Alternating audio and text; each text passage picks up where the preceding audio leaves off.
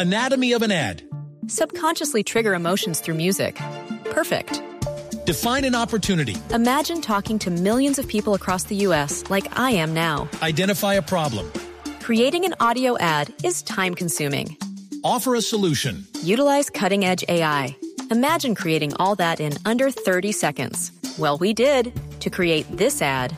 To learn more about AI in the audio industry, download the white paper from audiostack.ai. Una de la tarde, 15 minutos. Carlos Barragán está en Cuba. ¿Se ha conocido algo adicional a lo que han planteado en este comunicado, en este comunicado que fue leído además con la veeduría de los países garantes? Carlos.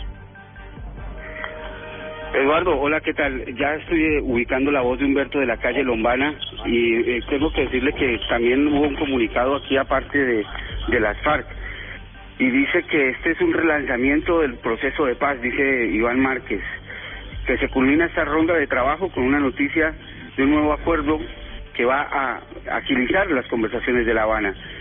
Eh, lo trascendental de la gestión de los países eh, garantes, dice Iván Márquez, es que se ha logrado acelerar y acordar una serie de mecanismos para ir implementando. Humberto de la calle Lombana ha entregado detalles eh, para el gobierno nacional de lo que va a ser este acuerdo, que va a buscar, como ustedes lo señalaban anteriormente, eh, el cese de hostilidades.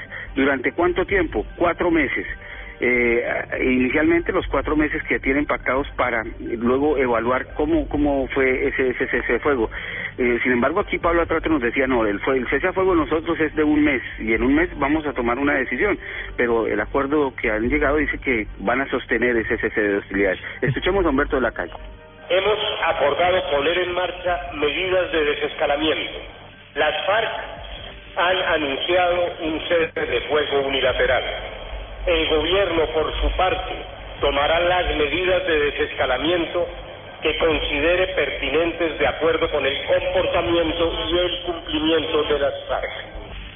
Pero queda claro que el gobierno nacional cumplirá sus obligaciones constitucionales a fin de proteger los derechos de los colombianos en todo el territorio nacional.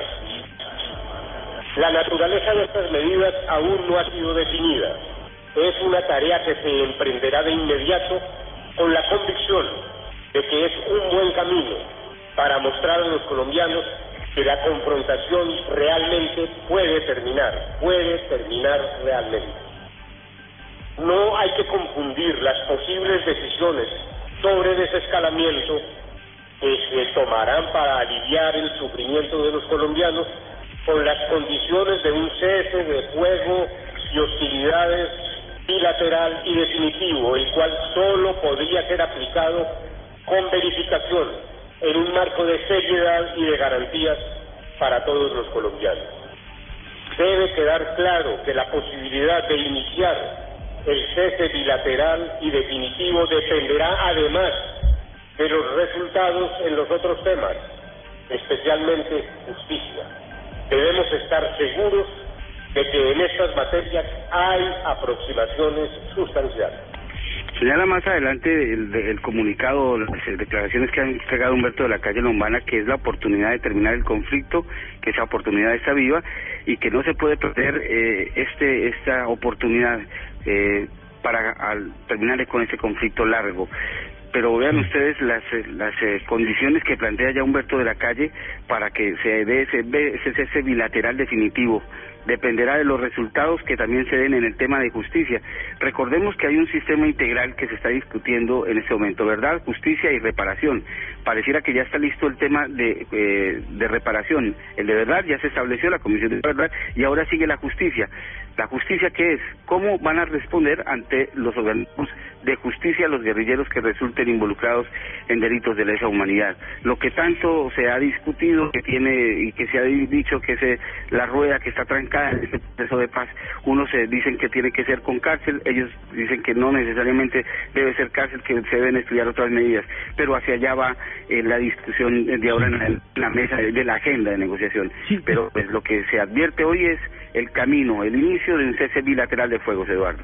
Sí, es que tal vez está lo que usted, el elemento que usted nos daba más temprano, Carlos, y tiene que ver con un comunicado de Timochenko, donde dicen que ellos no se van a someter únicamente a la justicia transicional que está planteando el gobierno, que ellos también van a llevar su propuesta, y por eso es que incluso el propio, el propio presidente Juan Manuel Santos está reconociendo que este se podría convertir en uno de los temas álgidos en esta negociación de paz. Y como usted bien lo dice, y es bueno aclararlo y reiterarlo, Carlos, Está diciendo Humberto de la Calle, el jefe del equipo negociador del gobierno, que únicamente entraría en vigencia un cese bilateral del fuego cuando ellos estén absolutamente seguros o por lo menos tengan ya algunos indicios de que el proceso de paz no se va a caer.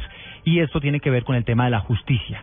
Cuando lleguen a un acuerdo sobre el tema de justicia, posiblemente, Carlos, y, y tal vez es el mensaje que da Humberto de la Calle desde Cuba, podríamos hablar de un cese bilateral tenemos que lograr esclarecer frente a los colombianos las reales posibilidades de lograr un acuerdo. No vamos a repetir experiencias fallidas, no vamos simplemente a paralizar la acción de la fuerza pública por la simple ilusión que puede resultar frustrada de lograr un acuerdo. Como ya dije, el gobierno tomará las medidas de desescalamiento que considere pertinentes de acuerdo con el desarrollo del cese unilateral que anunciaron las FARC. Es decir, el gobierno lo que plantea aquí es que va a ir midiendo cómo las FARC están cumpliendo ese cese al fuego, cómo se van dando a través del tiempo y ahí también tomará sus medidas de desescalamiento sin renunciar a proteger a los colombianos pues con todas sus funciones constitucionales. Pero no tengo duda, Eduardo, que esta es una de las grandes noticias que se ha producido el, el desarrollo de los dos años del proceso de paz.